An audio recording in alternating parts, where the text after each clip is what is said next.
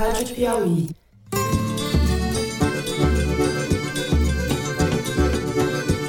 Olá, sejam muito bem-vindos ao Foro de Teresina, o podcast de política da revista Piauí. Temos três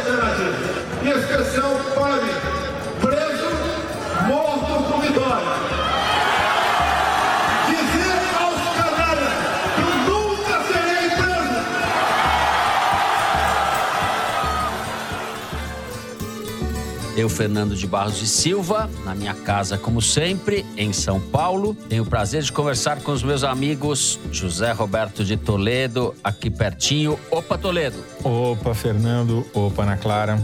Vocês estão ouvindo o barulho de marreta que está na minha orelha ou não? E vai, ser- vai virar um personagem, porque eles estão trocando o telhado, vai demorar 60 dias. Então, Estejamos atentos a esses falsos profetas do patriotismo, que ignoram que democracias verdadeiras não admitem que se coloque o povo contra o povo. E Ana Clara Costa. Ana Clara, enquanto a Thaís Bilenque segue de férias. Oi, Ana Clara. Oi, e aí, pessoal?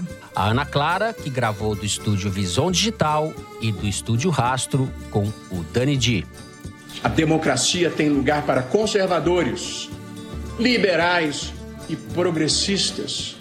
A democracia só não tem lugar para quem pretenda destruí-la. Vamos aos assuntos da semana. Temos um bloco zero, vamos chamar assim.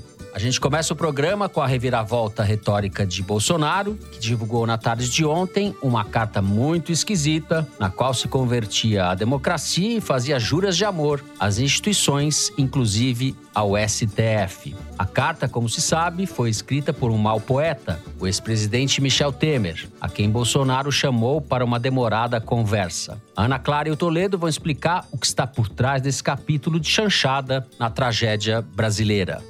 Agora sim, no primeiro bloco, a gente recapitula esse 7 de setembro sinistramente histórico e discute o significado do que aconteceu à luz das expectativas que haviam sido criadas. O presidente Jair Bolsonaro disse na Avenida Paulista que o seu ministro preferido do Supremo Tribunal Federal, abre aspas, tem tempo ainda para arquivar os seus inquéritos, ou melhor, acabou o tempo dele. Sai Alexandre de Moraes, deixa de ser canalha. Fecha aspas. Bolsonaro disse ainda que qualquer decisão do senhor Alexandre de Moraes, esse presidente, ele Bolsonaro, não mais cumprirá. E arrematou que a paciência do nosso povo já se esgotou, o que não deixa de ser verdade, Toledo.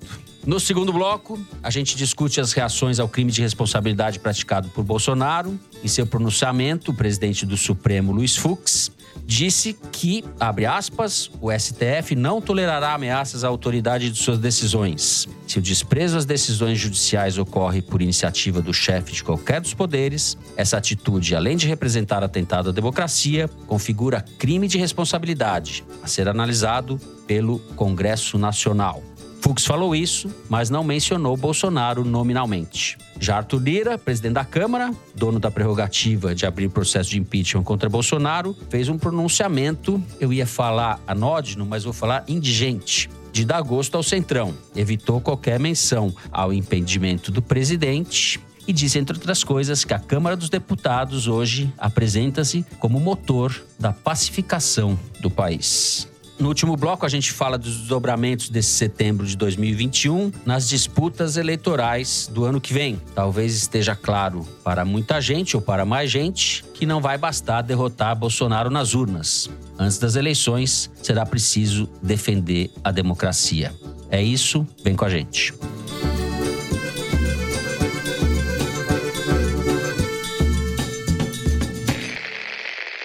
Muito bem, já tínhamos gravado o foro na manhã de quinta-feira, quando fomos surpreendidos por uma carta em tudo esquisita, no tom, no conteúdo, uma carta de trégua ao Supremo, uma carta de súbita conversão à democracia, às instituições, à ordem legal. Eu diria uma chanchada, uma caricatura de seriedade, postiça em tudo. Só não foi mais postiça porque faltou a mesóclise para que fizéssemos a ponte para o futuro ou para o pretérito. Porque quem escreveu a carta foi o ex-presidente Michel Temer, que esteve durante horas com o presidente Bolsonaro. Diante desse recuo, não sei como chamar, Zé ou Ana Clara, o que explica essa reviravolta, que talvez não seja exatamente uma reviravolta. Ela pode sugerir coisas piores ainda do que as que já estavam colocadas ao longo da semana. O ex-presidente Michel Temer deu uma entrevista para Eliane Cantanhede é, na noite de quinta, explicando o que aconteceu. Uhum. É, e ele disse que Bolsonaro ligou para ele três vezes na noite de quarta-feira e mandou um avião uh, da FAB buscá-lo em São Paulo para eles conversarem. Ou seja, se ligar três vezes para uma pessoa numa noite, é, realmente você está querendo falar com ela.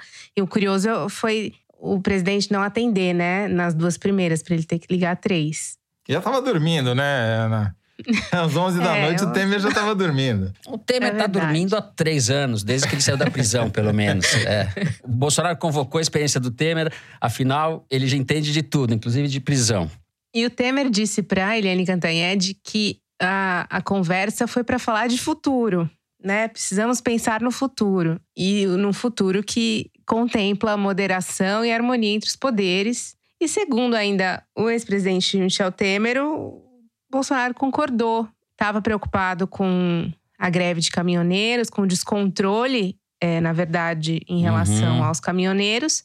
E o ex-presidente negou que na pauta da conversa tivesse havido os nomes de Carlos e Flávio Bolsonaro, que são os dois filhos do presidente que estão na mira do Supremo. O Carlos é, no inquérito das fake news e o Flávio, a questão da rachadinha não está no Supremo, mas o julgamento do foro especial está. Então, ele tem dois filhos pendurados ali, mas segundo o é, ex-presidente Michel Temer, isso não foi assunto. Essa parte, é. evidentemente, a gente não acredita, mas vamos em frente. É. Tá bom. Eu, assim, conversando com algumas fontes do lado mais bolsonarista da, do Rio, todos estavam aí estupefatos com a, a mudança repentina de comportamento do presidente, assim, uma mudança drástica em dois dias, né? E mudança drástica em relação a todos os outros dias, né? Não, não é que pessoas têm avaliado que tem havido recuos e forçações, recuos e forçações, e na verdade os recuos nunca são muito proeminentes, né? Sempre é um recuo muito sutil. Dessa vez foi um recuo de discurso total. Então, esse núcleo bolsonarista, o palpite, e aí eu falo palpite porque são pessoas que me disseram claramente não ter a informação, mas o palpite é que é, essa mudança tenha tido como causa a proximidade de um possível, uma possível investida contra o Carlos Bolsonaro.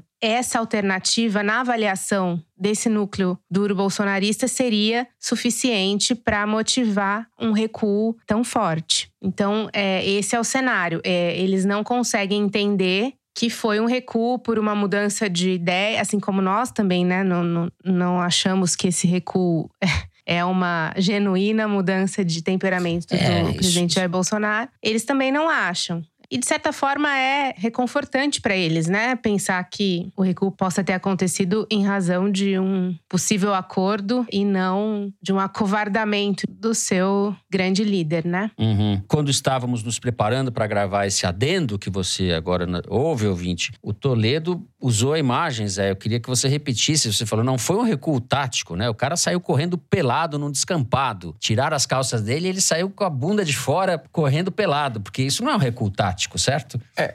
Tô misturando a apuração com o que a gente leu, porque a gente está gravando aqui no calor da, dos acontecimentos, né? Mas segundo o Lauro Jardim, o cara que redigiu propriamente a nota foi o Elcinho Mouco o publicitário do Temer. Eu diria que pelo estilo faz sentido. É, não tem nenhuma mesóclise, né? E também a, as frases não são exatamente dignas da Academia Brasileira de Letras. Mas qual que é o problema? Tudo que você vai ouvir, querido ouvinte, das nossas bocas, que foi gravado antes, continua valendo. Embora a gente esteja vivendo no atual momento, parece que o Bolsonaro enlouqueceu, a base dele desapareceu e tudo mudou. Não é bem assim. Primeiro, por que, que o Temer foi convocado e foi lá e, e, o Bolsonaro mudou 180 graus o que ele falou sobre o Supremo Tribunal Federal, dizendo que não quer briga com ninguém, que ele é paz e amor, etc. Porque o Temer foi o cara que nomeou o Alexandre de Moraes, que é o Uhum. grande alvo Perfeito. do Bolsonaro no Supremo Tribunal Federal. Foi, o- foi o Temer que nomeou. Antes de nomeá-lo, já tinha nomeado o ministro da Justiça. E antes de nomeá-lo ministro da Justiça, faz 20 anos que o Alexandre de Moraes conhece a família Temer. Ele foi secretário da Segurança e da Justiça de São Paulo durante o primeiro governo Alckmin, junto com a Luciana Temer, que é filha do Michel Temer. Ela eh, também era secretária na mesma pasta. Então eles se conhecem há muitos anos, têm intimidade, as famílias são próximas. Eu só queria recordar um contexto da indicação do Alexandre de Moraes para o Supremo, que foi logo depois que houve aquele hacker que grampeou o celular da Marcela Temer, que ninguém nunca soube direito que hacker era esse, que conteúdo tinha nesse celular. O Alexandre de Moraes era ministro da Justiça, cuidou do caso pessoalmente. Uhum. Tá para ver um caso mais sigiloso do que esse. Ninguém nunca soube o que estava ali e muito rapidamente ele foi escolhido ministro do Supremo. Quando o Temer vai para Brasília, ele vai tendo intimidade com Alexandre de Moraes, não só para fazer uma ponte entre os dois inimigos, Alexandre de Moraes e Jair Bolsonaro, mas também porque ele tem informações, provavelmente, que o Bolsonaro não tinha e queria saber. Né? Ou pelo menos o Bolsonaro devia imaginar que ele soubesse, no mínimo. Uhum. Isso talvez explique esse cavalo de pau pelado que o Bolsonaro deu na esplanada dos ministérios para desespero dos seus seguidores nas redes sociais. Ele tomou um vareio nessa tarde, noite de quinta-feira que raramente a gente viu, porque ele começou a Uhum. apanhar dos próprios apoiadores. Até o Malafaia saiu falando contra o Bolsonaro, embora depois tenha dito, tenha voltado um pouquinho atrás. Como disse a Ana Clara, antes da gente entrar no ar, essa gente volta, né? Eles não têm pra onde correr. É basta o Bolsonaro jogar um biscoito que eles vão lá lamber no chão. Esse é o ponto. Quer dizer, é- essa impressão que se tem hoje, quinta-feira, 19h41 da noite, de que o Bolsonaro acabou, também não é verdadeira. Ele sofreu um desgaste que ele não imaginava que ia ter. Ele cometeu um erro tático grave. Ele tinha vencido no 7 de setembro, ele avançou o sinal, perdeu o controle do movimento. Os caminhoneiros, que são seus aliados, caminhoneiros ou donos de empresas de transporte, que eu acho que é mais o caso, ficaram rogue, como dizem os americanos, né? Ficaram sozinhos no movimento, exigindo coisas e exigindo coisas que não tem a ver com o dia a dia deles. Estão exigindo a prisão dos ministros, comemorando que um suposto estado de sítio que teria sido decretado pelo Bolsonaro. Quer dizer, é um mundo paralelo realmente. Só que o Bolsonaro perdeu o controle sobre essa turma. Alguma negociação houve porque nada explica esse movimento. Agora, do meu ponto de vista, apesar de todo esse carnaval, essa, esse monte de fumaça, esse monte de calor e pouca luz, me parece que nada muda estruturalmente. O Bolsonaro continua tentando dar um golpe. E se ele perdeu algumas casas no tabuleiro, eh, ele vai tentar reavê-las mais cedo ou mais tarde. É, sobre isso eu não tenho nenhuma dúvida. Nós não dissemos, mas enfim, o ouvinte já está informado, provavelmente, certamente sobre isso. Houve um telefonema, né, do Bolsonaro, intermediado pelo Temer, para o ministro Alexandre de Moraes, a quem o Bolsonaro havia chamado de canalha na Avenida Paulista diante de milhares, centenas de milhares de pessoas. Esse episódio, conforme vai se distanciando, a gente vai ter mais clareza e conforme as apurações forem sendo feitas, né? A gente vai ter mais clareza do significado disso. Agora, ele estabelece uma linha histórica entre o Temer e o Bolsonaro, uma continuidade histórica e, e que é tem elementos estruturais nessa continuidade, né? A presença dos militares, o general Etchegoyen, que foi o chefe do de, de segurança institucional do Temer, e, e que foi uma mudança na, na presença dos militares na política, né? Houve uma inflexão ali, que depois foi escancarada pelo Bolsonaro, mas enfim, assim como o Centrão voltou e tomou conta do meio de campo, o Temer também parece essa política do PMDB, esse golpismo do PMDB e a ideia de que precisamos fazer um acordão com o Supremo com tudo, talvez esteja sendo reciclada, né? Essa frase está ganhando um novo sentido. Agora, eu acho que para o Temer, até para ele, esse é um papel degradante. Mas, Fernando, o cara tava, tava dormindo de pijama. O presidente da Eu República sei. liga pra ele, manda o avião, ele tá no lucro. O cara tava Sim. esquecido. Agora vamos ver se, se a conversão do Bolsonaro for para valer, se Bolsonaro publicar uns sonetos amanhã, né? Eu quero ver ele escrever um poema pra Michele. Tá certo, é. Exato. que merda milanesa, viu?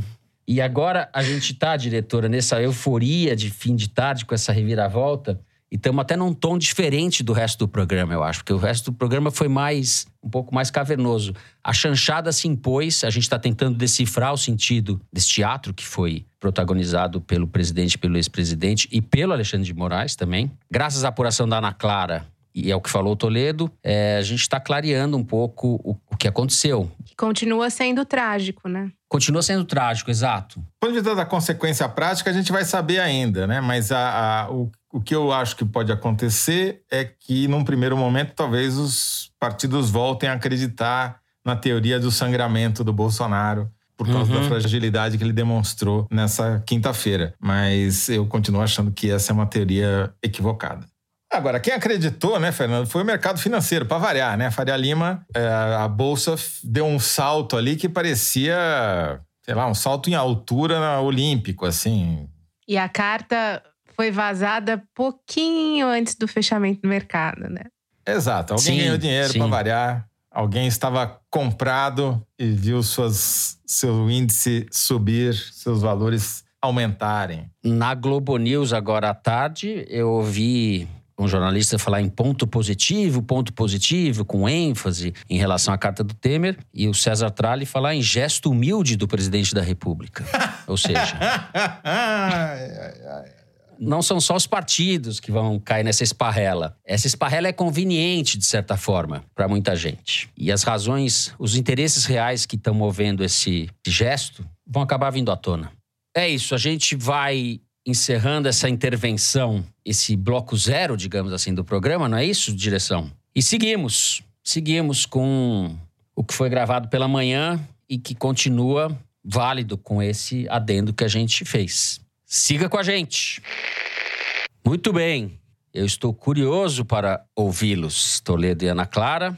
Bolsonaro conseguiu transformar o 7 de setembro num ato contra o Supremo Tribunal Federal, contra a democracia. Ele mobilizou a sua franja da população brasileira, que não é tão franja assim, né, Zé? Tinha muita gente na rua, superou as expectativas para muita gente, embora haja analistas, como se diz, dizendo que a coisa não foi assim tão acachapante. Vamos começar com as impressões, o saldo desse ato. O Bolsonaro escala um degrau de certa forma, faz com que a gente não possa mais falar em bravata, em arrobo autoritário, como muitos ainda gostam de dizer. O próprio Rodrigo Pacheco, presidente do Senado, salvo engano deste apresentador, falou em arrobos autoritários ainda ontem. Não é um arrobo autoritário, né? O que a gente assistiu na terça-feira foi um espetáculo, um ensaio geral de golpe e um evidente crime de responsabilidade praticado pelo presidente da República. Zé, as massas querem ouvi-lo. Só se for o Rigatoni e o Tagliatelli, né?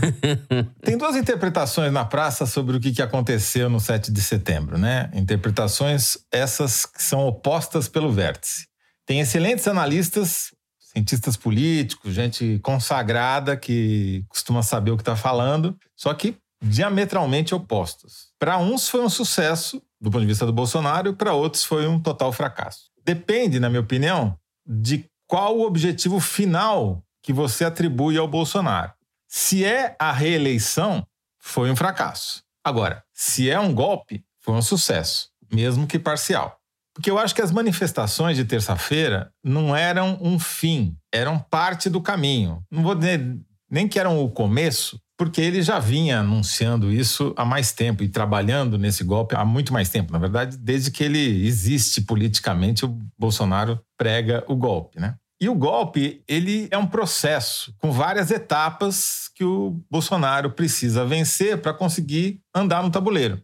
O 7 de setembro foi uma delas. Então, a gente precisa perder um pouco aquela noção que nos ensinaram na escola do livro de história, que tem o 7 de setembro, 15 de novembro, 21 de abril. A história não se dá em datas, né? não é no calendário, na folhinha. A história é um processo, né? As forças vão se acumulando e o desfecho às vezes se dá numa data. A gente até na Piauí adotou o termo setembrada em vez do 7 de setembro, porque, vamos lembrar, né? A setembrada foram as uma epidemia de insurreições que houve, principalmente no Nordeste e no Norte do Brasil, durante o período da regência no Império, né? Que os governos locais, as populações locais não aceitavam a influência lusitana, se insurgiram contra ela em diversas maneiras. E mesmo a setembrada não se restringiu ao mês de setembro.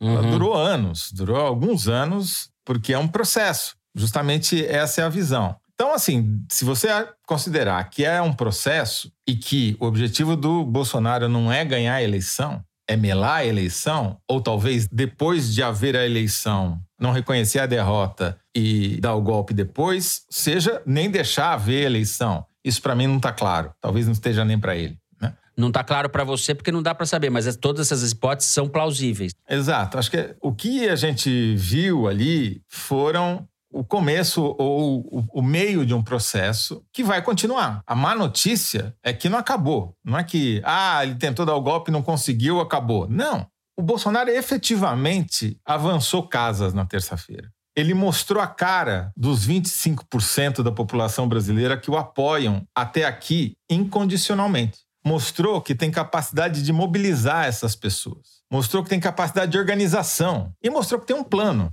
Então, assim, se você acredita que o Bolsonaro é um cretino e um idiota, que não pensa nas suas ações, que não planeja o que faz, você só pode concluir que foi um fracasso. Agora, se você acha que o Bolsonaro não é ele sozinho, que tem uma série de outros agentes econômicos e políticos, que tem um objetivo, que é romper as bases das instituições, instalar uma democracia de fachada ou até uma ditadura, Uhum. aí você muda Sim. A sua análise. Eu acho que é, essa é a questão básica de como você enxerga o que aconteceu. Perfeito. No meu ponto de vista, o Bolsonaro, se não foi totalmente vencedor, ele conseguiu passar para o seu quarto da população que ele foi. E essas pessoas acreditam piamente que elas são maioria. E isso basta. Se o seu objetivo não é ganhar a eleição, você, portanto, não precisa de 50% mais um dos votos. Você só precisa de uma massa que você possa chamar de povo e falar que você está cumprindo a vontade do povo, que é o discurso deles. Com o povo contra o Supremo, estou com o povo contra o Congresso, estou com o povo contra a mídia. E o que, que ele consegue? Ele consegue rachar a sociedade brasileira inteira. Nunca houve um lenhador como o Bolsonaro no Brasil. Nunca ninguém teve a capacidade que ele tem de rachar as pessoas. Ele rachou a sociedade, ele rachou os empresários, ele rachou as igrejas, ele rachou os partidos, as famílias, os caminhoneiros, as polícias militares, a Febraban, a Fiesp, as centrais sindicais e até os cientistas políticos. Se isso daí não é vitória, Concordo inteiramente com tudo que você falou. Só acho que há um movimento que também foi calculado, ou se não é calculado, é intuitivo nele, ele se isola institucionalmente. Isso faz parte da estratégia dele, mas ele se fortalece nessa base aí que compõe uma parte da sociedade brasileira que mudou de configuração. A gente tem que entender um pouco também que o Bolsonaro reflete ou repercute, reverbera, lidera, o que seja, uma base social que é nova. É a típica coisas boas e coisas novas. Não é só a velharia de sempre. É uma coisa nova e muito reacionária, esquisita. Ana Clara, coisas boas e coisas novas. Quais são as que você tem para nos contar? Em relação a justamente essa parcela da sociedade que você mencionou, Fernando, eu, como ouvinte bem sabe, depois do episódio passado, sou de Araçatuba, uma cidade em que o Bolsonaro teve 80% de votos na eleição passada. Então, digamos que tudo é verde e amarelo ali, tudo estava verde e amarelo no dia 7. E conversando com essas pessoas que foram num pseudo-patriotismo, a gente vê que realmente elas vivem numa realidade paralela. Numa realidade em que elas acham que o Brasil é elas. É óbvio que, enfim, tem mil interesses em jogo e a gente está vendo hoje, né, que tem associações que financiaram caminhoneiros, associações que financiaram ônibus para levar essas pessoas para lá, mas falando do É, brasileiro. patronais, né? Tem gente Exato. com dinheiro por trás. É, tem, teve um financiamento privado e público de prefeitos Uhum, que apoiaram e tal. Mas, pegando ali o cidadão comum, qual que é a narrativa que o Bolsonaro conseguiu implantar? O Supremo é o maior inimigo do país, porque o Supremo absolve bandido, como o Lula e como o Gedel, que foi pego com milhões no apartamento, e manda prender a gente que está aqui defendendo a democracia e falando na internet as coisas que vemos de errado no país. As verdades então, que precisam ser ditas, né? Exatamente. É, é então o Supremo é autoritário e o Supremo precisa ser combatido. É, eu estou usando Só... essa figura do Gedel porque, enfim, foi uma das coisas que eu é ouvi. É boa. O Gedel Vieira Lima, que era ministro do governo Temer, e foi pego com 50 milhões de reais em dinheiro vivo no apartamento e foi absolvido a partir do momento que as pessoas acabam encampando essa narrativa, entra um monte de coisa. Primeiro, o antipetismo muito forte, que casa perfeitamente com isso, né? Você já tem ali aquela predisposição ao antipetismo que acaba casando com toda essa construção, e você tem a conexão com os valores que o Bolsonaro defende, família, igreja defende hipocritamente, né? A gente sabe, junto com o poder econômico que acabou financiando isso, você tem esse caldo que se forma e essas pessoas realmente acreditam que elas são o povo e que só existe pessoas iguais a elas no Brasil. Se você pega, principalmente no interior do Brasil, nas cidades em que isso foi muito forte, eram parcelas significativas da população dessas cidades. Então você vê também que tem uma questão regional muito forte, né? Se você pega Mato Grosso do Sul, Mato Grosso, Pará, interior de São Paulo, essas manifestações foram numerosas nessas cidades. Então, isso mostra que para essas pessoas aquilo é o Brasil, né? Você enxerga a Paulista, que foi uma estratégia do Bolsonaro de pedir para que as pessoas viajassem para grandes centros justamente para fazer a foto, né, da manifestação numerosa. Você se informa sobre as coisas que estão acontecendo pelo a máquina de desinformação que existe e isso passa a ser a sua realidade. Mas uhum. a verdade é que não é, né?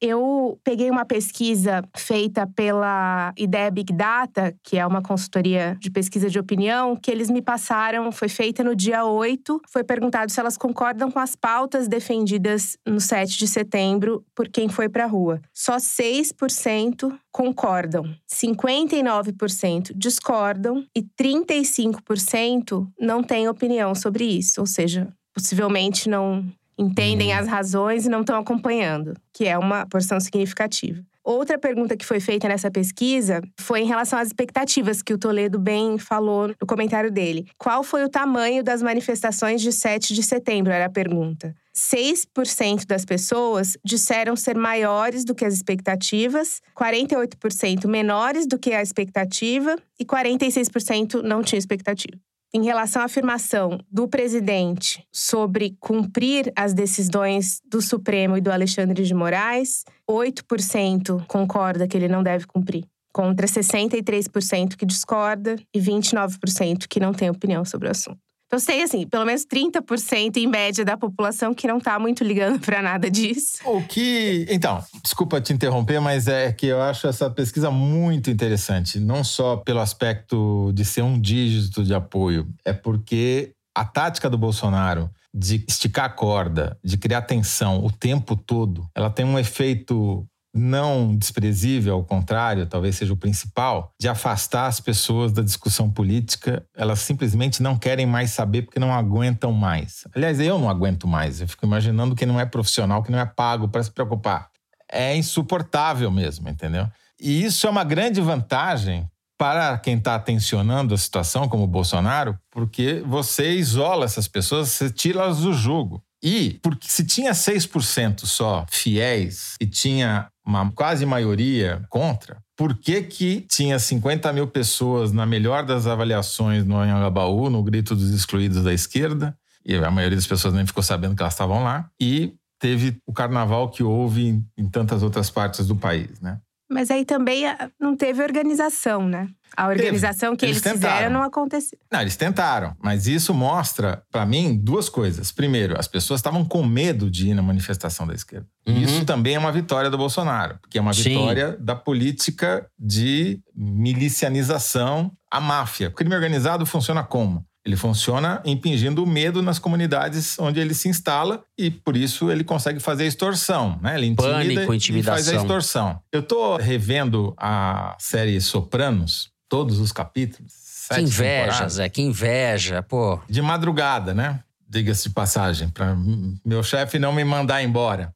Porque vai ser lançado agora, dia 1 de outubro, um prequel da série chamado The Many Saints of Newark que se passa antes da série, né? Nos anos 60, 70. E é incrível, porque parece que eu tô vendo um, uma série não sobre Nova Jersey, nos Estados Unidos. Parece que eu tô vendo uma série sobre Rio das Pedras, no Rio de Janeiro, entendeu? O Tony Soprano, que é o protagonista, o, o capo da máfia de Nova Jersey, fala a seguinte frase: Meu futuro só tem dois caminhos: a morte ou a cadeia. Quem falou essa frase recentemente duas vezes?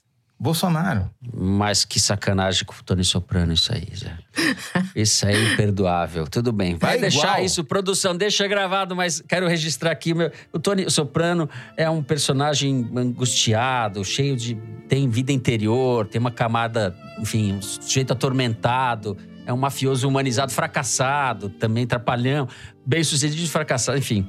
Mas vamos lá, muito bem lembrado. O resumo da história é o seguinte: a política bolsonaresca de implantar o medo, chantagear as pessoas, de não precisar ter maioria. Ele não quer ter maioria. Ele quer Uhum. ter uma- um núcleo É. eh, energizado. E aí, existe um enigma brasileiro aí que o Bolsonaro encarna, né? Que é, depois de tudo que aconteceu, quase 600 mil mortes da pandemia, crise econômica, crise energética, escândalos de corrupção, perda do apoio da referência do Sérgio Moro, que representava aquele udenismo de classe média, né? O combate à corrupção, etc. Ele rompeu com aquilo. Muita gente acreditava que ia ficar. Ele consegue sobreviver a tudo isso, criar um discurso paralelo, como disse Ana Clara, caracterizou bem, antimoderno, né? Contra o mundo moderno, referenciado numa tradição idílica que é inexistente, né? Numa coisa que mistura truculência brasileira com uma espécie de fantasia que nunca existiu. E ele sobrevive com isso. Tem um enigma muito ruim, um enigma pesadelo no Brasil, que foi para as ruas nesse 7 de setembro. E foi para valer. A gente encerra então o primeiro bloco do programa. No segundo, vamos continuar falando do mesmo assunto. Vamos discutir um pouco o teor das reações ao 7 de setembro de Bolsonaro e o que se pode esperar delas. Vem com a gente, a gente já volta.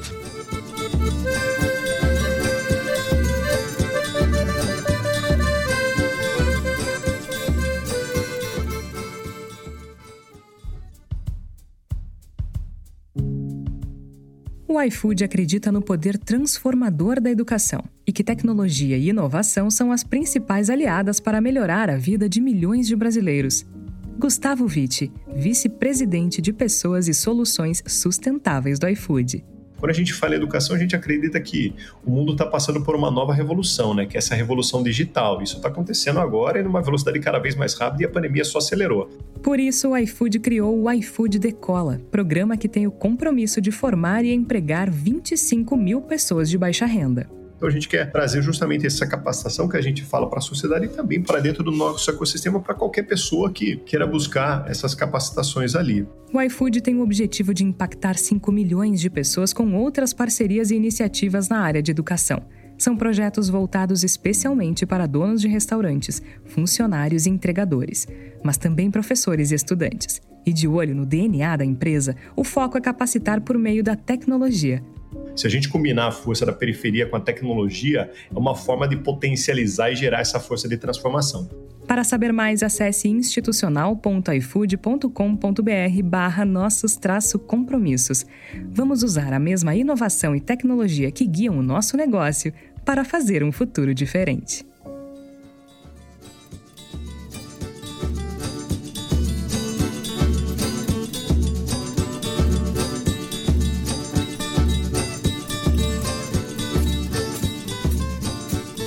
Bem, apesar dos esforços do ministro Luiz Fux, presidente do Supremo, na minha opinião, a reação mais dura veio dos mercados, e não pelas melhores razões. Não foi por apego à democracia, mas os mercados, a bolsa caiu, despencou quase 4%, o dólar passou de 5,30 no dia seguinte à manifestação.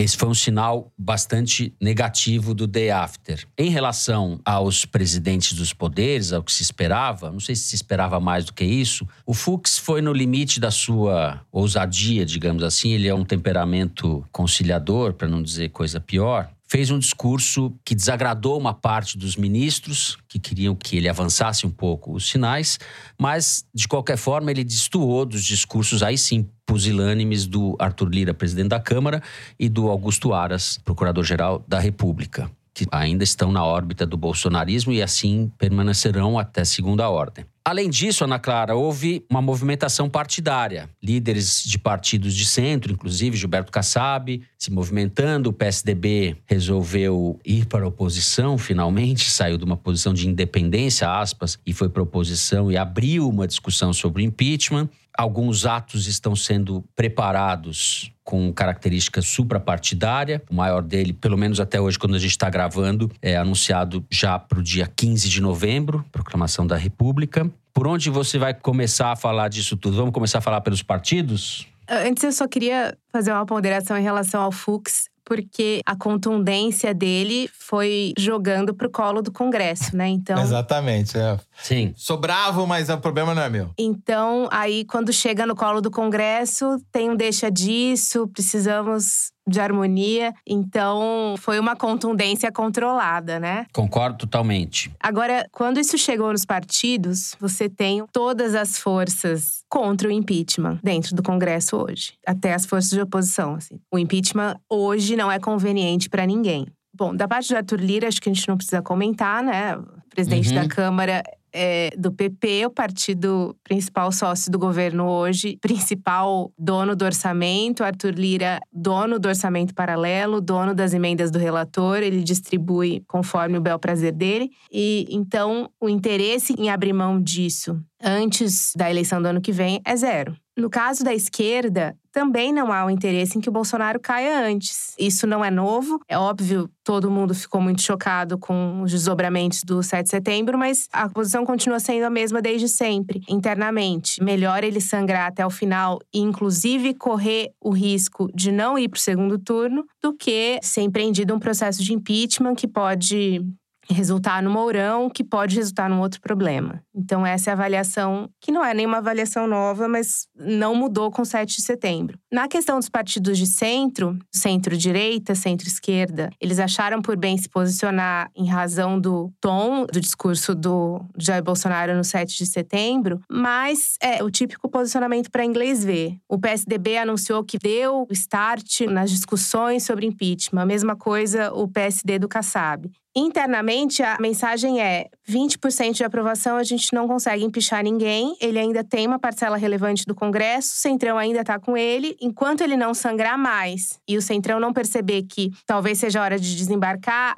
não tem impeachment. Então, anunciamos a discussão interna para não parecer que concordamos e compactuamos com o que aconteceu, mas na prática, isso não significa impeachment. No PSDB especificamente, a decisão de se declarar oposição foi tomada contra a própria bancada do PSDB na Câmara, que é bolsonarista, mas o partido avaliou que, a despeito da posição dos deputados, que está mais alinhada ao governo, o partido em si não é, então ficou definido que iam para oposição. Até que ponto os deputados vão acabar, digamos, respeitando posições de oposição do PSDB nas votações, a gente não sabe, já Uhum. que é uma bancada que votou majoritariamente pelo voto impresso. Exato, isso que eu ia lembrar, que o PSDB rachou nessa votação e o Aécio, que fugiu dessa reunião agora sobre o que o partido deve fazer em relação ao Bolsonaro, se absteve na votação do voto impresso, né? O PSDB virou uma piada, né? Se eles convocarem o Cleiton e o Cledir para decidir, é capaz de rachar a dupla, né? Porque eles não conseguem decidir nada. Um comentário que eu ouvi que me pareceu curioso é que um desses dirigentes me disse que o que aconteceu no dia 7 valoriza muito o preço do voto no Congresso. E é isso, né? Valoriza o preço do voto. É, Eu vou abrir uma dissidência aqui, pelo prazer da discussão. Conversando com os organizadores aí dos movimentos sociais, que organizaram efetivamente o movimento na mesma data ali com o Bolsonaro, e que estão discutindo o que vão fazer no dia 12, quando o MBL, né, a direita, convocou um movimento um protesto contra o governo, fora Bolsonaro, eu noto uma mudança de percepção por causa do 7 de setembro. Porque eles perceberam que o ato deles, que foi organizado com antecedência, com esforço, não foi um fracasso, mas não teve tanta gente quanto eles esperavam, porque as pessoas ficaram com medo de ir, mesmo na esquerda. teve, segundo os organizadores, muita gente que não foi, classe média, famílias, jovens estudantes, por medo de encontrar um policial armado com camiseta da CBF no metrô, né? o que é uma grande vitória para o bolsonarismo. Essas pessoas estavam me explicando também a grande dificuldade que elas têm hoje em dia de organizar uma manifestação da esquerda, porque foi-se há muito tempo aquela época em que a CUT, o MST e o MTST sentavam e decidiam sozinhas o que e o PT, né? Quando ia ser, como ia ser, onde ia ser, quem ia estar no palanque. Agora, essas instituições todas, se não todas, a maioria delas deu uma murchada, já faz anos, né? Começou inclusive durante o governo do PT, porque não interessava o PT ter movimento social forte, ele estava no poder, era outra lógica, mas não foi só por causa disso. Os sindicatos perderam força, os movimentos sociais também, de esquerda, e eles se pulverizaram, né? Então são 80 movimentos que eles têm que discutir, que têm que negociar para organizar uma manifestação.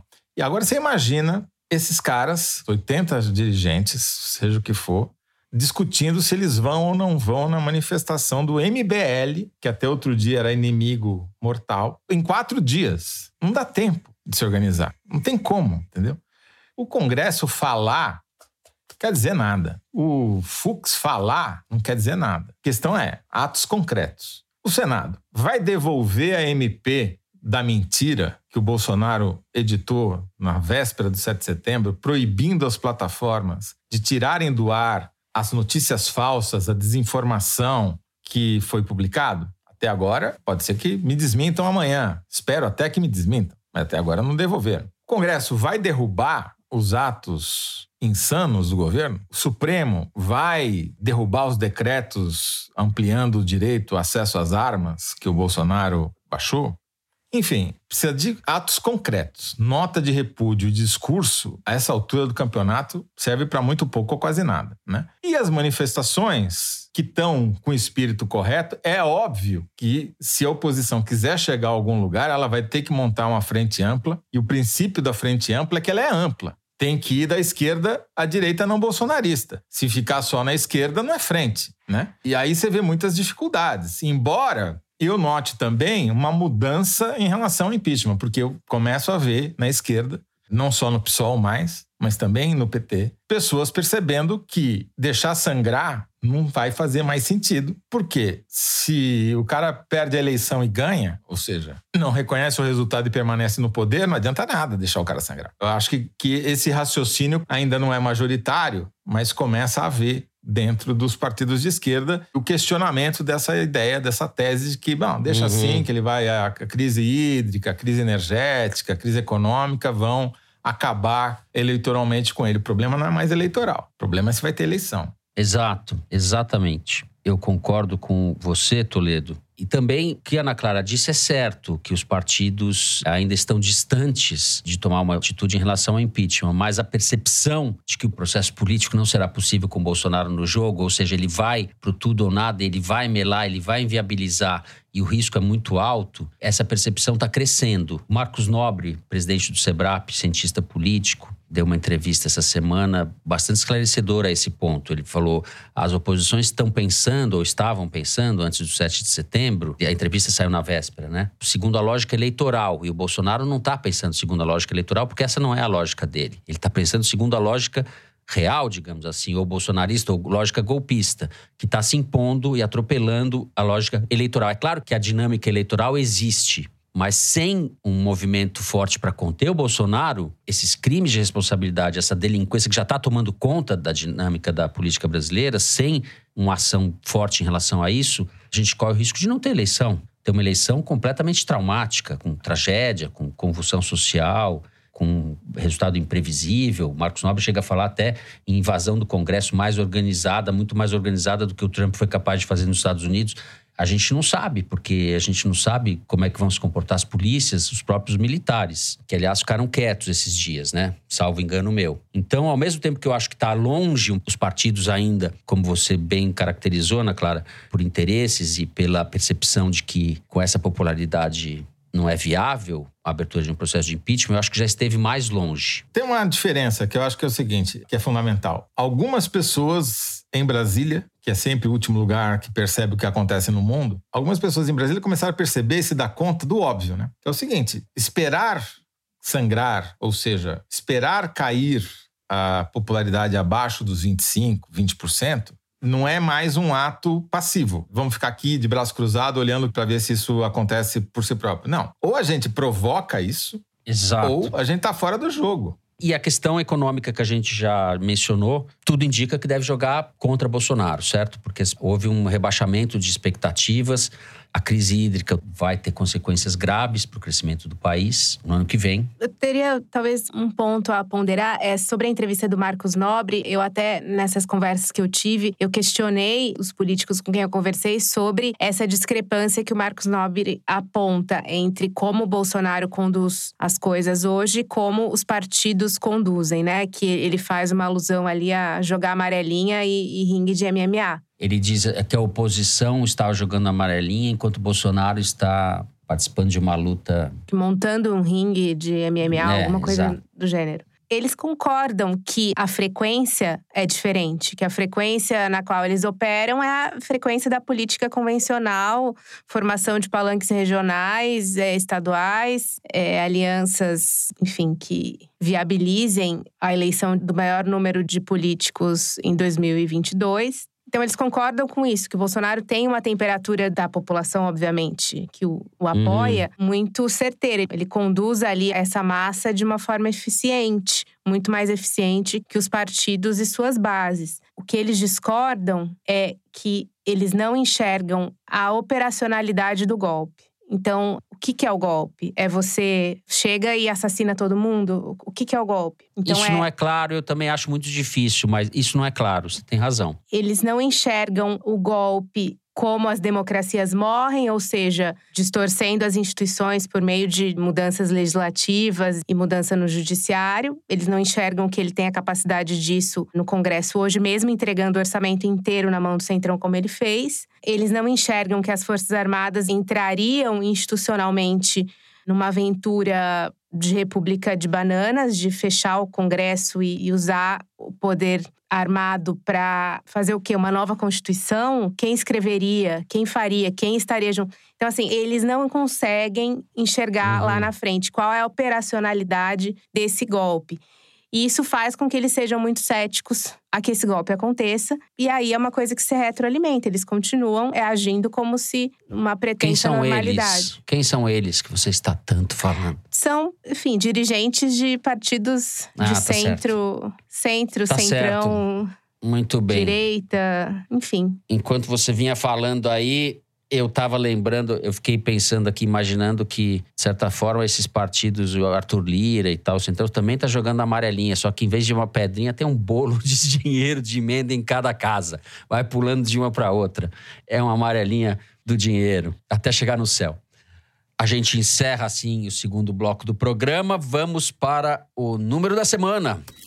A estatística que é retirada da seção Igualdades, publicada no site da Piauí. Mari, fala pra gente qual é o número.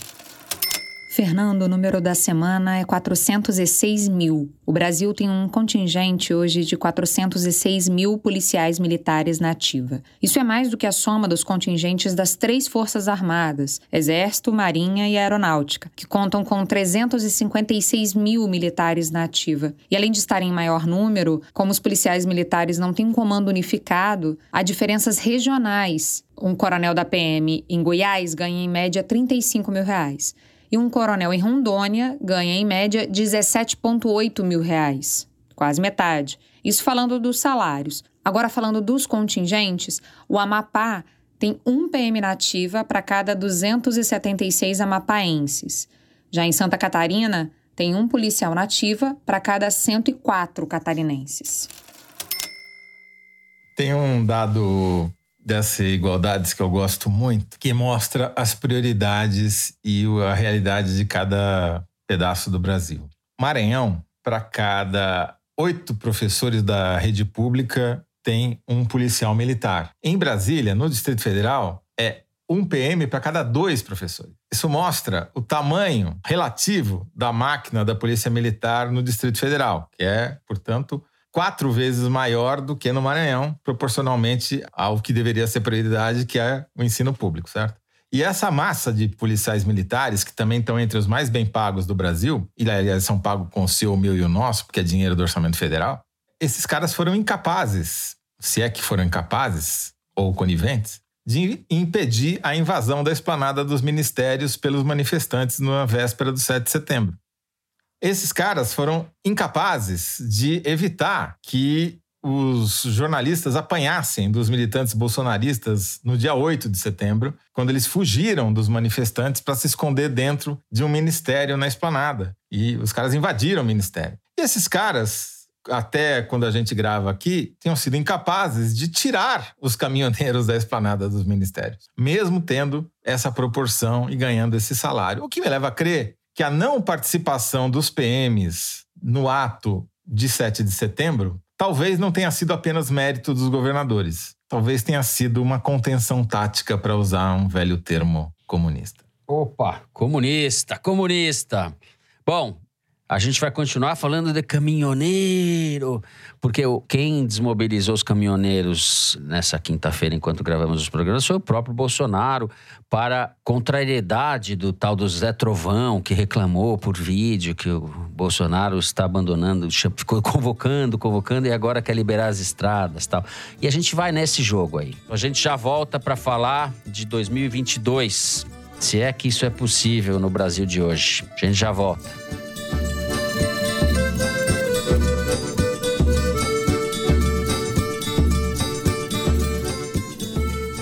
Muito bem, por tudo que dissemos até agora, parece claro que Bolsonaro é candidato a golpista e não candidato à reeleição, ou as duas coisas se confundem na cabeça dele e nas ações dele, no cálculo dele. Toledo, você que sempre organiza o meio de campo, tá vendo qual jogo vai ser jogado daqui para frente pelas forças bolsonaristas e pelas forças de oposição? Eu, sinceramente, não sei, Fernando. Eu tenho grandes dúvidas. Primeiro, se a gente chegará a 2022. A impressão que eu tenho é que tem um abismo no meio do caminho que não sei se a gente vai conseguir transpô-lo. Uhum. Eu também não sei se o Bolsonaro trabalha com a hipótese de disputar a eleição, perder a eleição, não reconhecer o resultado da eleição e, como já está no poder, permanecer onde está, e esse seria o golpe. Ou ser tirado à força dos militares e dos policiais militares e etc. Ou se nem sequer deixar haver eleição, ele deixará. A pergunta que os dirigentes partidários fizeram, que a Ana Clara bem explicou, que é como operacionalizar esse golpe, é que não está clara para quase ninguém, talvez só esteja clara do lado dos golpistas, atrapalha a análise, justamente porque, como a gente nunca viu esse tipo de golpe, ele é um cisne negro, né? Quando você não sabe, você nunca viu alguma coisa, você não consegue imaginar essa coisa. Quando os exploradores europeus chegaram na Austrália, nunca tinham visto o cisne negro, não sabiam que ele existia. A gente não sabe que tipo de golpe o Bolsonaro está montando. A gente pode chutar aqui várias hipóteses, né? Uma delas, por exemplo, se ele tem capacidade via lockout, via o que quer que seja, por exemplo, paralisar as estradas brasileiras usando as empresas de transporte, dizendo que isso é um movimento caminhoneiro, ele tem condições de parar o país e depois aparecer como o cara que libera o país, que é o que ele fez agora. Se há uma situação de conflagração, de desordem, por alguma razão, ele pode fazer uma intervenção mais drástica, decretar uma garantia da lei da ordem, intervir em alguns estados, não sei. Ou pode até decretar um estado de sítio, pode decretar um estado de defesa e mudar as regras do jogo e com isso criar uma desculpa para não ter eleição. Sei, esse é o problema. Estamos todos especulando. O que eu acho é que os dirigentes partidários não devem se esconder atrás da sua falta de imaginação sobre como pode ser o golpe para pressupor que não haverá golpe. Porque a disposição do presidente da República é golpista, evidentemente. O que, que ele precisa fazer mais para anunciar o golpe que está em curso? Sim, entendeu? Isso é não isso há que, eu não que eu não me conformo. Porque enquanto eles não caírem em si, como a Ana Cláudia disse no bloco anterior, eles não vão mudar a sua atitude. E daí eles vão continuar jogando um jogo que não existe mais. Esses caras estão jogando o jogo eleitoral desde 1989. Talvez até desde 1985, quando voltamos a ter eleição para prefeito de capital. E eles se acostumaram com esse jogo, eles só conseguem pensar nessas regras. Só que o jogo mudou. Não é mais xadrez ou dama. O jogo agora é war. Ganha quem consegue mobilizar mais gente, mais tropa e consegue fazer melhores alianças. Talvez o próprio Bolsonaro não saiba como será esse golpe ainda, né? É, Concordo. Eu acho que Talvez. É, não, ele é provável. esteja ainda eu acho construindo. que. Mas então, Ana Clara, você conversou com pessoas do mundo do dinheiro, do mercado financeiro e adjacências. O que dizem esses O democratas? que dizem os patinetes da Faria Lima? Bom, eu imaginava, diante da queda da Bovespa dessa semana, eu imaginava que houvesse uma certa apreensão turbinada pelo 7 de setembro, mas não foi o que eu encontrei. Eu conversei com três pessoas do mercado. Ah, é alguma, alguma modulação de tom entre um e outro, mas em geral. Eles estavam esperando uma adesão forte, que foi o que teve. Eles estavam esperando que o Bolsonaro falasse barbaridades, que foi o que aconteceu. Então, tudo estava dentro da expectativa, não houve sobressalto. Não acharam que foi além do que se esperava. Essa é uma avaliação. Continuam achando que não existe clima para impeachment, em razão, mesma visão que os partidos do Centrão, continuam achando que tem muita aprovação ainda para viabilizar o impeachment e que a abertura de um processo agora só daria mais combustível para o caos, o que é péssimo para os negócios.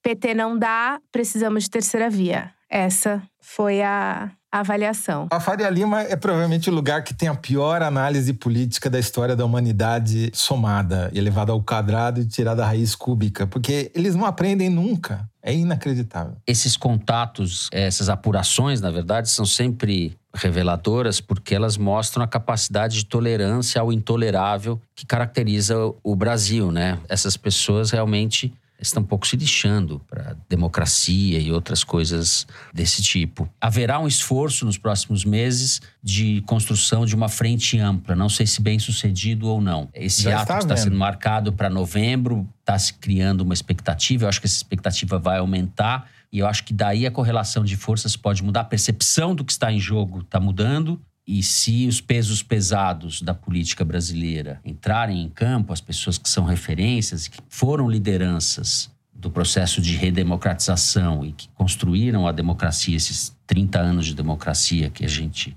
bem ou mal, conseguiu construir, isso pode ter algum efeito, mudar um pouco o rumo desastroso, perigoso que a gente está trilhando até agora. Não vai ser agora, dia 12, com essa passeata do MBL, indo ou não mais gente, algumas pessoas da esquerda, não dá tempo, como disse o Toledo, para se organizar uma coisa consistente e à altura do que está em jogo, entendeu? A gente vai ter agora um cenário de tensão política permanente. Saiu do horizonte qualquer ilusão de que nós vamos ter paz política até o ano que vem. A gente já sabia disso, de certa forma, e agora a gente já começou a viver esse filme. 7 de setembro muda o patamar da coisa e a gente vai ter um clima de tensão política permanente.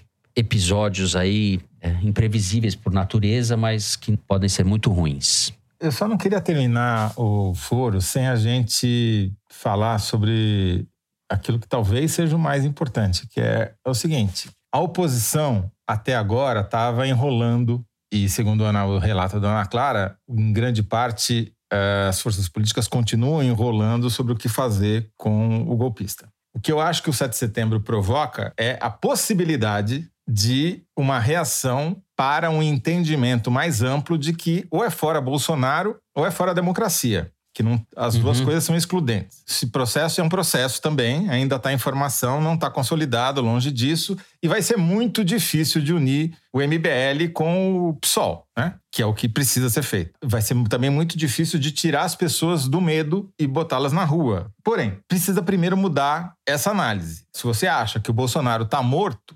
politicamente, você não precisa fazer nada. Ele está morto. E daí você arca com as consequências dessa sua análise. Agora, se você acha que ele está avançando, você precisa fazer alguma coisa contra, que é o que eu acho que precisa ser feito. Né?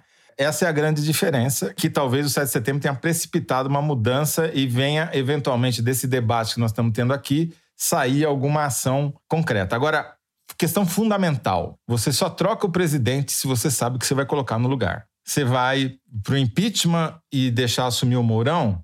Já falamos aqui que talvez a possibilidade do impeachment, talvez quem sabe tenha crescido 0,001%, mas está muito longe ainda. Segunda hipótese, o que, que é? Caçar a chapa Bolsonaro-Mourão no TSE. Por que, que o Bolsonaro direciona todos os seus ataques contra o judiciário? Porque é o judiciário que pode botar os filhos dele na cadeia e é o judiciário que pode caçar a chapa dos dois. Que talvez fosse o atalho para o fora Bolsonaro. Mas mesmo essa hipótese tem um problema. Quem assume é o Arthur Lira. O Arthur Lira é indiciado. O Supremo Tribunal Federal vai deixar um cara que é investigado assumir a presidência da República? ou vai sobrar para o presidente do Senado? Enquanto você não tiver consenso sobre quem assume o poder, você não tem troca de poder. Isso é um preceito básico que não mudou. E a gente está longe de ter esse consenso. Eu acho que tem um problema adicional a esse que você colocou, que é a sensação de essa hipótese do TSE, da inelegibilidade, para falar como Alckmin, ela dá uma sensação de tapetão horrorosa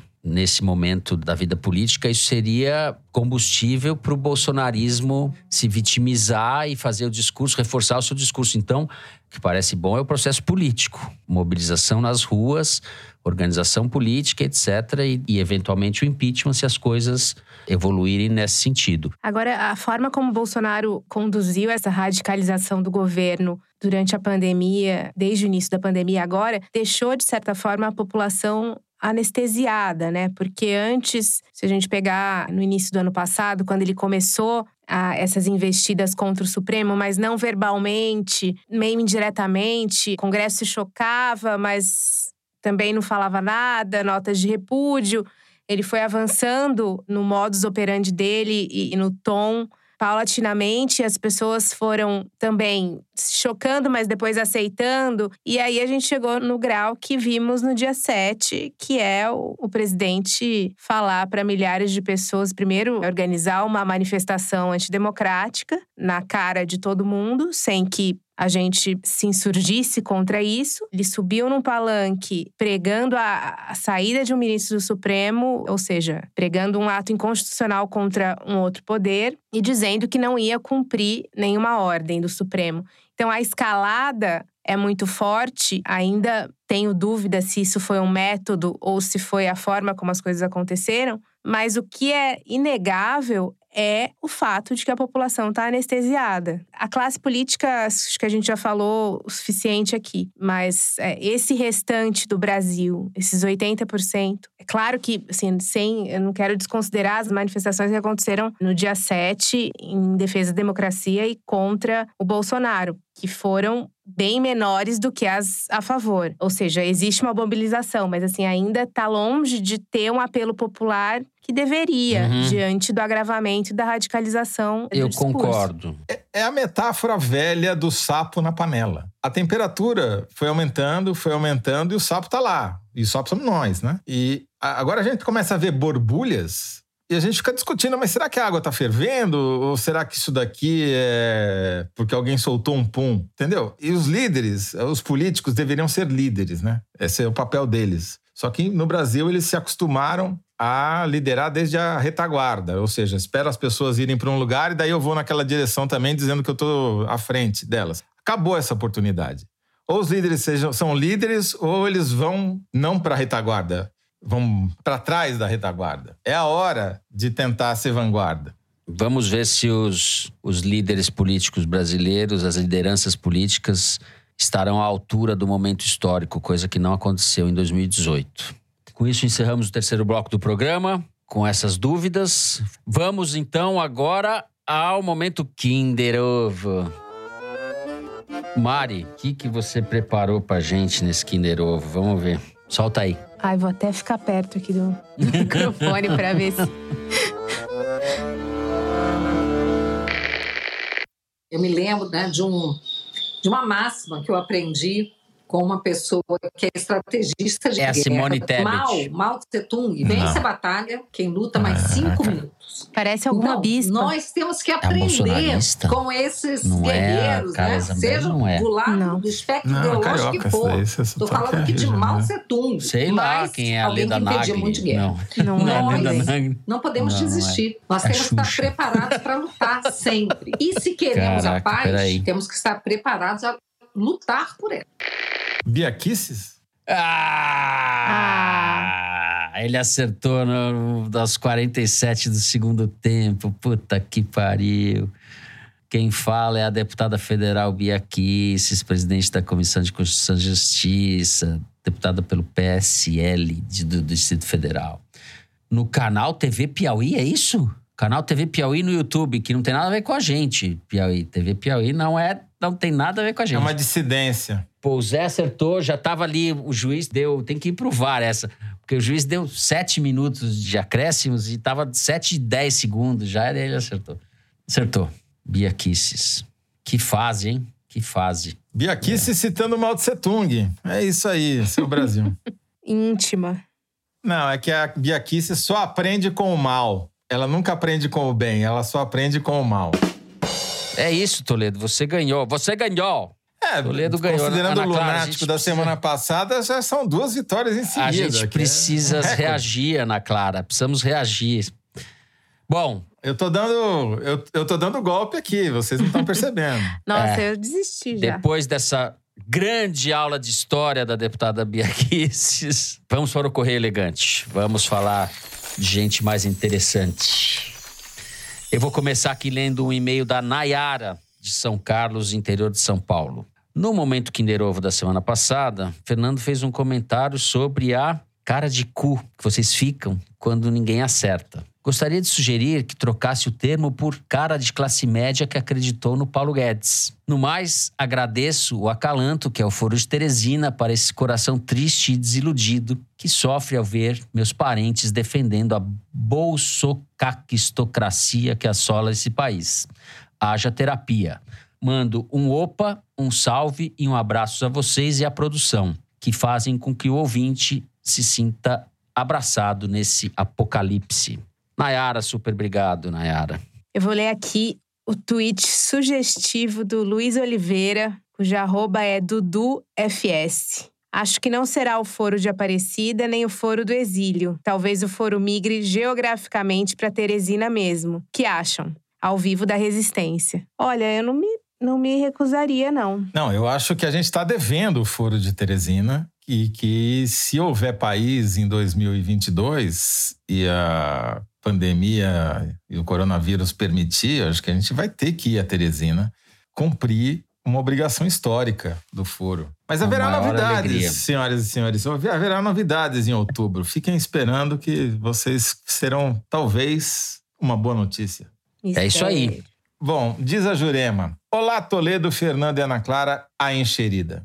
Sou uma professora de língua portuguesa de 52 anos e casada. Infelizmente, as pessoas que conheço não gostam muito de falar de política e me sinto um pouco isolada entre tantas conversas aleatórias e sem sentido para mim. Mas sigo firme, tentando ensinar aos meus alunos um pouco mais do que gramática e interpretação. Tento ensiná-los a ler e interpretar intenções e ações dos nossos governantes e principalmente que de boas intenções o inferno está cheio. Tudo com muito cuidado, porque não quero nenhum helicóptero sobrevoando a escola na qual leciono com a bandeira do Brasil. Quero dizer que me sinto privilegiada de ouvi-los toda semana. Fico informada, reflito sobre os acontecimentos e ainda me divirto. Um abraço. Um abraço para Jurema. Jurema, cuidado Jurema, com os helicópteros aí, Jurema. Muito obrigado, que carta gentil. Um abraço para você, para seus alunos. Um abraço, Jurema. Adorei o meu novo apelido. A enxerida.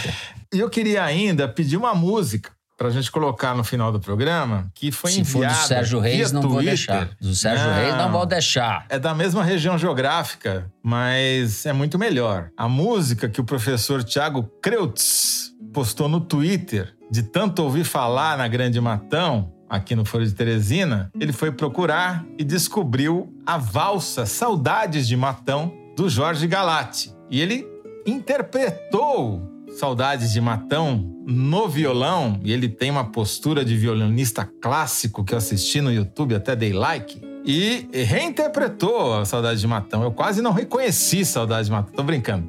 Ele tocou muito bem. O nosso Thiago Creutz é um ótimo violonista.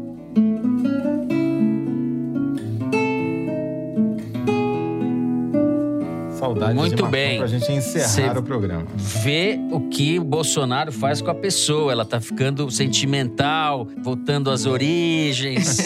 Brasil profundo, uma saudade de casa. É, na verdade, Ai, eu já saudade procurando da- onde me esconder, né, Fê? Eu tô fazendo aliados ali pelo Brasil. Saudade da minha roça. Também tô com saudade da minha roça. Nossa, se eu voltar pra casa, capaz de ser presa. É, Então é isso. Ao som de saudades de Matão, a gente vai encerrando o programa de hoje por aqui. Se você gostou, não deixa de seguir a gente no Spotify, no Apple Podcast ou na Amazon Music, favoritar no Deezer ou se inscrever no Google Podcast, no Castbox ou no YouTube. Assim você fica sabendo das novidades, dos episódios especiais e das edições extras. O Foro de Teresina é uma produção da Rádio Novelo para a revista Piauí, com a coordenação geral da Paula Scarpim. A direção é da Mari Faria, a produção é do Marcos Amoroso. O apoio de produção é da Clara Reustab.